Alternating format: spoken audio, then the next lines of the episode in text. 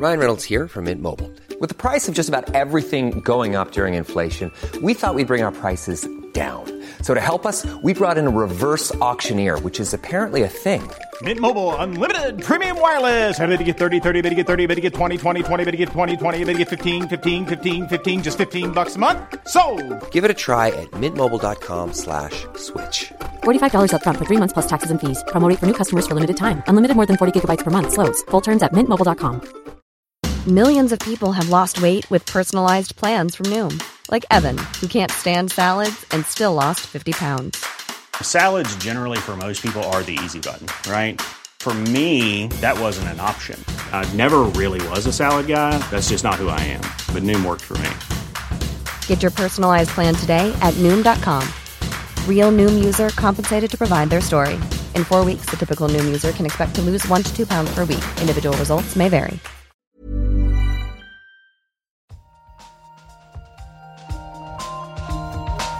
In an experiment. we don't know yet. Why is light so far? Like it sounds so simple. They had no idea. But now the data speaks. I find this not only refreshing, but, but at some level astounding.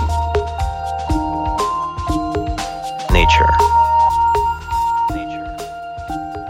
Welcome back to the Nature Podcast. This week, a super quick multi material 3D printer, and the link between gut microbes and liver disease. I'm Shamini Bundell. and I'm Nick Howe.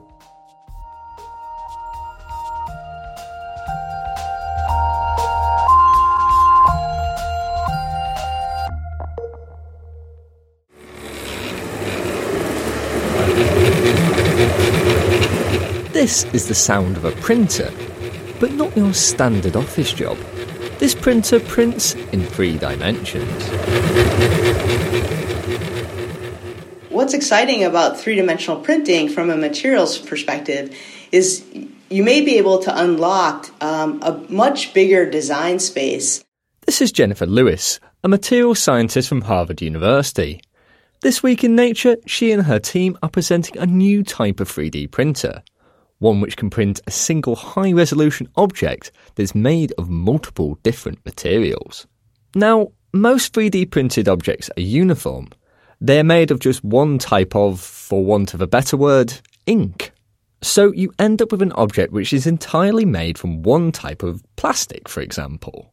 Until now, it has been tricky or slow to print objects made of more than one material. And that is all down to nozzles, the bit where the ink comes out. Now, there are some types of printers like inkjet based 3D printers that can already print with multiple inks, but they are limited. They can't print materials that are too viscous, or the droplets of ink won't form properly and will instead form filaments, making precise printing tricky. Extrusion based printers, however, work differently. They squeeze fluid inks through a nozzle, which then harden, and this process can be used to print a greater range of things. But to change the material being printed, you have to stop the print and change the nozzle. Not with Jennifer's printer, though. So we've developed these three dimensional print heads that are multi nozzle and multi material. And the really big advance is not only that we can print up to eight different materials simultaneously, but that we can switch between these materials at high speeds. So we can switch between them at frequencies of up to 50 hertz. To put that into context, this is the sound of the printer switching between materials at 50 hertz or 50 times a second. Using this technique, Jennifer's printer can print objects' materials, or volume elements to give them their technical name, in exquisite detail. We can create volume elements now that are on the order of the length and width of a human hair. Multiple nozzles and super quick material switching allow Jennifer's printer to rapidly make devices from multiple materials. And Jennifer's made all kinds of stuff. A walking robot, for example, with the legs printed from two materials a soft one for the bendy bits and a hard one for the stiffer components. We actually have a video of the little bot on our YouTube channel and I highly recommend checking it out. It is adorable. But anyway, how does the printer work? Well, the secret is some clever use of pressure. We're taking advantage of the material properties of the ink. So these inks have what are called a viscoelastic response. The viscous part means that it will flow under high pressure. So when we apply pressure to the nozzle, the ink flows. But the elastic part means that there's a pressure that we have to exceed in order for the ink to flow. This is kind of like the opposite of that classic schoolroom experiment with cornstarch and water. You know the one. The gunk that is solid when you hit it, but runs off your hand if you are gentle. It is called oobleck. Another one to Google if you haven't seen it yet. Anyway, unlike oobleck, Jennifer's inks do not flow unless you add the right amount of pressure. So she rigged up multiple channels, each containing different inks and all connected to one nozzle. By carefully controlling the pressure in each channel, she could determine which ink flows through the nozzle. So if we're applying pressure to one ink, that, that channel is going to flow. And as long as we prevent backflow of that material through the other channels that are filled with different inks, then we're allowed to be able to print the material of interest and then seamlessly switch, take off the pressure from one ink, apply it to the next, to then change the material on the fly as it's coming out of the print head. Johannes Overvelder, an engineer who wasn't associated with this work, is pretty enthusiastic about the potential of this technology. I do think that the whole combination of printing uh, multiple materials at these kind of rates, being able to precisely control the material properties at a sort of pixel level, I think uh, the whole combination of this is, is new and, and very exciting. He's particularly interested in possibly using the printer to make soft robots. And I, I mean, we built uh, robots in our lab. Um, we built uh, sort of fluidic circuits to control robots in our lab, and all of these things I think we can we could immediately also print using such a device. Which for now it's quite a tedious process. I mean, it's not that we can't do it; it's that it takes a lot of time and experience of people that are doing it. So for me, being able to to design something, press a button, and, and something like that would come out. I think that's that would for us also be saving a lot of, of time. Now, that's not to say the printer is without its limitations. At the moment, whilst it can use multiple nozzles at once and swap the materials in the nozzles quickly, the printer can only output one material at a time. All the nozzles have to work in unison. That helps make the prints fast but it only works with repetitive shapes. It won't work if there are distinct components in the object being printed. Even so, Jennifer is optimistic about the future use of the printer. This technology will enable a huge array of devices, things like flexible electronics, printing rechargeable batteries in, in three dimensional architectures, vascularized human tissues that can be used for uh, tissue regeneration and repair, I mean, all of these are now possible because many of these devices rely on materials that have limited print windows because they're either reactive, like epoxies or elastomers, or they contain living cells, which can only be printed over about a period of an hour before they start to die, before they lose viability.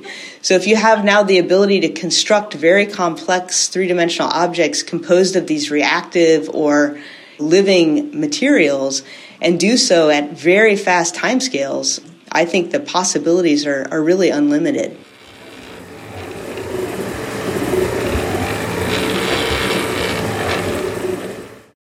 That was Jennifer Lewis from the University of Harvard in the US.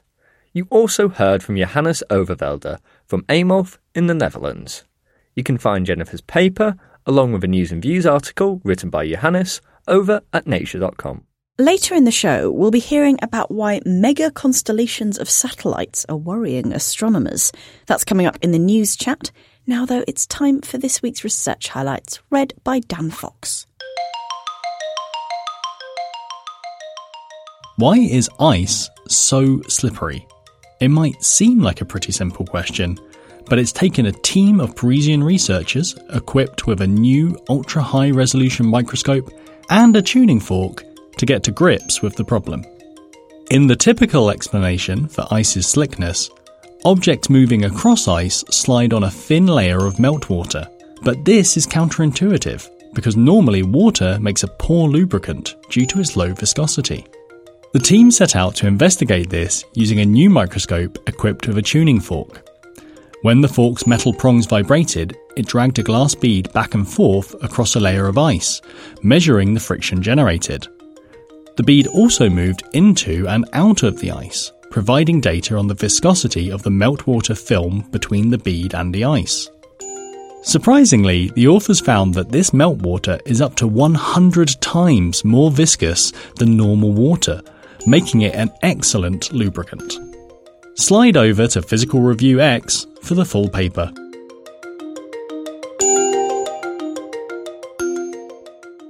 If you've moved house recently, you probably remember the stress of carefully packing your fragile belongings to prevent them from being damaged. Now, a team of researchers in the US have revealed that some cells go through a similar process.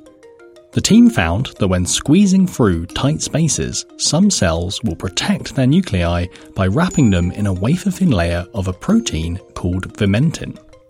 Vimentin forms fibers that stiffen under stress, protecting the precious nucleus and the DNA held within.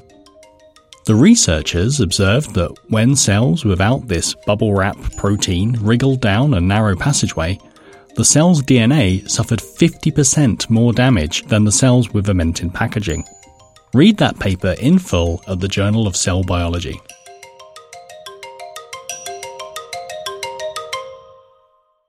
Next up on this week's show, reporter Benjamin Thompson has been finding out about the links between a gut bacterium and a serious liver condition. Long term alcohol misuse is associated with numerous diseases, and one of the most severe is called alcoholic hepatitis, which affects the liver and has a short term mortality rate of 20 to 40% after diagnosis.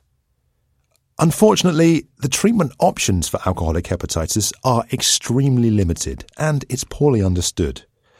But it seems that microbes living in the gut are involved somehow in this condition, as Bernd Schnabel, a liver specialist and researcher at the University of California, San Diego, explains. What we knew from previous and published studies is that alcohol related liver disease, at least in a preclinical mouse model, can be actually transmitted via fecal microbiota transplantation.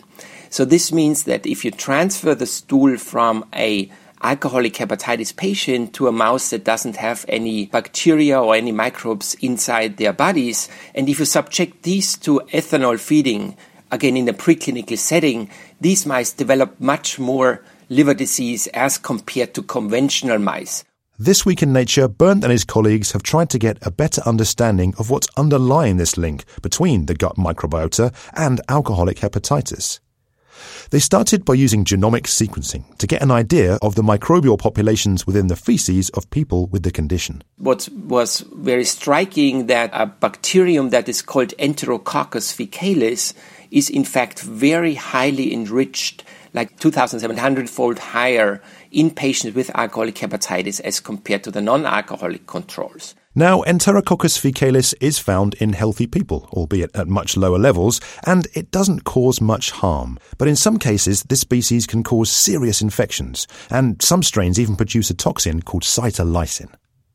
In this work, Bernd found that 30% of people with alcoholic hepatitis had cytolysin producing enterococcus in their feces, and this was associated with a much poorer outcome when entering hospital like 90% of the patients with cytolysin positivity in their feces you know, they died within 180 days. While the patients who were cytolysin negative, there was only like a 5% death within 180 days. To get a better understanding of the link between cytolysin producing enterococcus and alcoholic hepatitis, Bernd and his colleagues moved from humans into mice. One of the experiments the team performed involved giving germ free mice an alcohol diet and colonizing them with the feces of people with alcoholic hepatitis. The mice which were colonized with cytolysin positive stool from alcoholic hepatitis patients showed more liver disease than the germ free mice that were colonized with feces from alcoholic hepatitis patients who were cytolysin negative. While both sets of mice showed liver damage, those with cytolysin producing enterococcus were worse off. Other mice experiments in this new paper also showed that cytolysin plays a role in the severity of alcoholic hepatitis, but the team didn't stop there.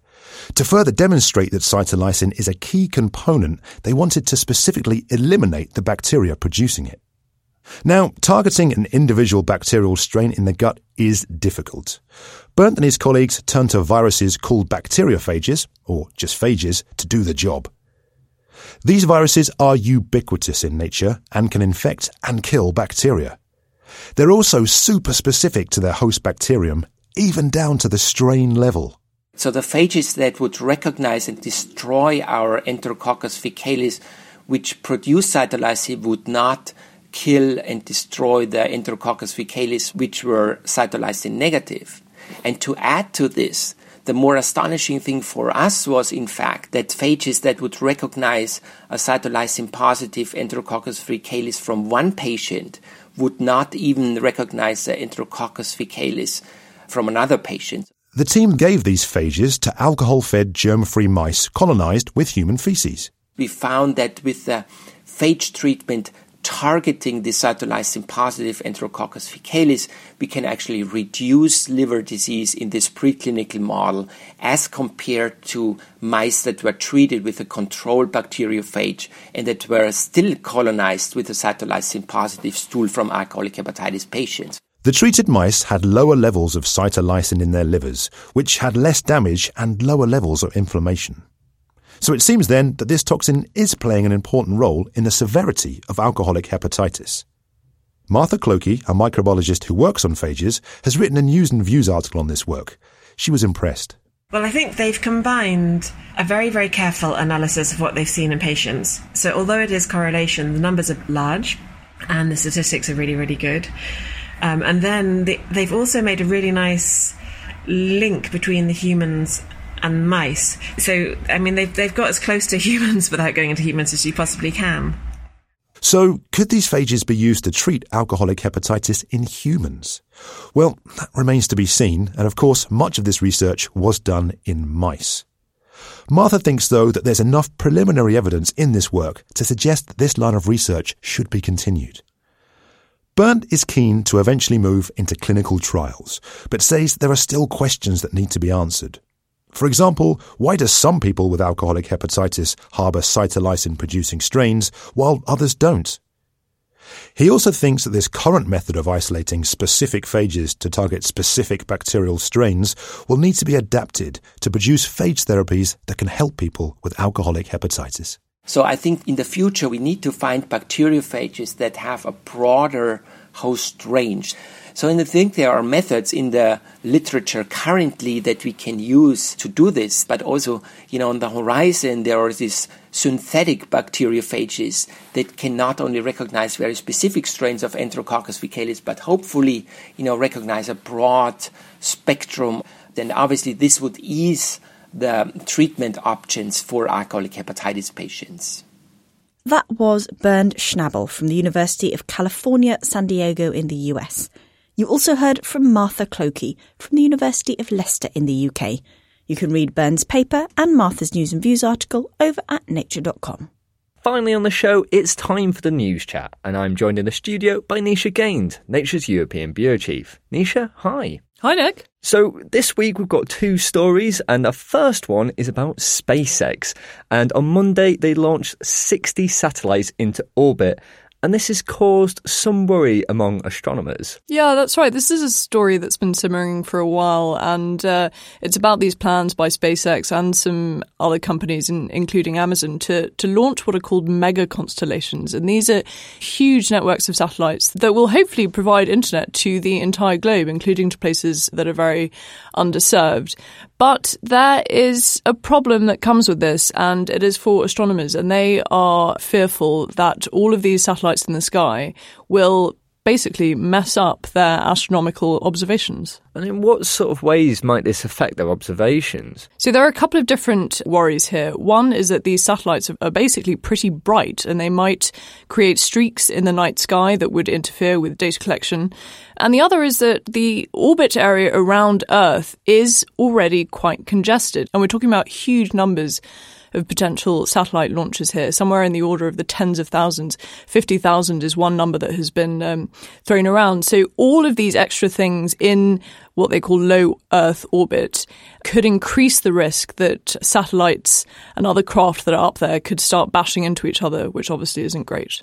So there's obviously a few different problems there, and presumably these satellites need to communicate with the ground in some way. Would that cause problem for like radio astronomy? Yes, exactly. That is another problem. Radio astronomers use these huge dishes to try and capture radio signals uh, from deep in the universe. And there is a concern that these communication satellites will be using a band of frequencies that will interfere with radio astronomy observations, potentially rendering some astronomical data useless. So these satellites have already been launched, but as we said, there are future launches planned. Are there any different things planned for the future that may help mitigate some of these problems? Yeah, so these companies, SpaceX and others, are currently engaging in conversations with the astronomy community because it's not just this launch that happened yesterday.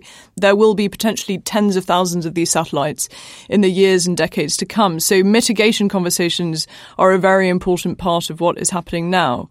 One, which is to mitigate this, this brightness issue, would be to actually paint the underside of satellites, i.e., the side that faces Earth, a sort of dull black to literally make them appear fainter. And another approach that's being discussed is to look carefully at the frequency bands that satellites will be using. These are regulated by a body, and there are some discussions about shifting the frequency bands that the satellites might use, or in fact, turning off satellites in certain frequencies as they pass over radio astronomy observatories. So, moving back down to here on Earth, we've got another story, and this one is about a huge study that has shown that there is a gender gap in chemistry publishing. Nisha, what can you tell me about this? So, it's a study that has found that across a huge number of papers, women are less likely to get papers accepted for publication in chemistry journals than their male colleagues are. Mm, and who was this study conducted by? So, this was done by the Royal Society of Chemistry, which is a British learned society that has a huge number of uh, chemistry journals and they publish all sorts of research in the chemical sciences. Right, and this was looking at corresponding authors. What specifically did it find? So it found that although 36% of authors on submitted manuscripts were women, only 23% of the papers that were accepted for publication had female corresponding authors. And it also found that work that had a female corresponding author was less likely to be cited than work that had a male corresponding author. How much less likely was it to be cited? So papers authored by men on average were cited seven times, and papers authored by women were cited just over five times. So, if I was to put my devil's advocate hat on for a second, that doesn't seem like a huge disparity. Yeah, in absolute figures, it might not seem like a large disparity, but it's important to remember that these disparities exist in every part of the publication process, and they have been uh, shown to exist across fields. Um, in paper acceptances, in citations, in um, invitations to peer review. So, over a long career as a scientist, these are all things that add up and disadvantage women. And does this new study offer any clues as to why this disparity exists? Well, this is something where there will be a really complex interaction of subtle biases, and these are difficult to pin down exactly, but we all know that they exist. And as well as that, there are fewer women chemists to begin with, and there are a set of issues that underlies that as well. But importantly, the RSC, the Royal Society of Chemistry, says that it will be taking action to address gender bias, and it will be doing that through things like unconscious bias training uh, for its editorial staff, recruiting more women to be peer reviewers and to be editorial board members. Well, thanks for joining me, Nisha. Listeners, for more on those stories, head over to nature.com slash news. That's all for this week, but don't forget if you want to see that 3D printer in action, then we've made a video just for you.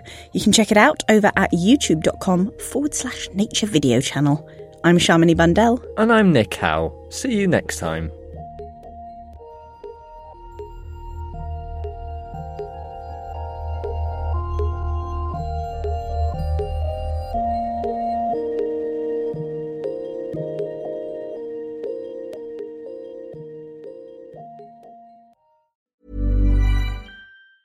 Hi, I'm Daniel, founder of Pretty Litter. Did you know cats tend to hide symptoms of sickness and pain? I learned this the hard way after losing my cat, Gingy. So I created Pretty Litter, a health monitoring litter that helps detect early signs of illness by changing colors, saving you money and potentially your cat's life. Pretty Litter is veterinarian developed, and it's the easiest way to keep tabs on your fur baby's health right at home. Go to prettylitter.com and use code ACAST for 20% off your first order and a free cat toy. Terms and conditions apply. See site for details. A lot can happen in the next three years. Like a chatbot may be your new best friend. But what won't change? Needing health insurance. United Healthcare Tri Term Medical Plans are available for these changing times. Underwritten by Golden Rule Insurance Company, they offer budget friendly, flexible coverage for people who are in between jobs or missed open enrollment. The plans last nearly three years in some states, with access to a nationwide network of doctors and hospitals. So, for whatever tomorrow brings, United Healthcare Tri Term Medical Plans may be for you. Learn more at uh1.com.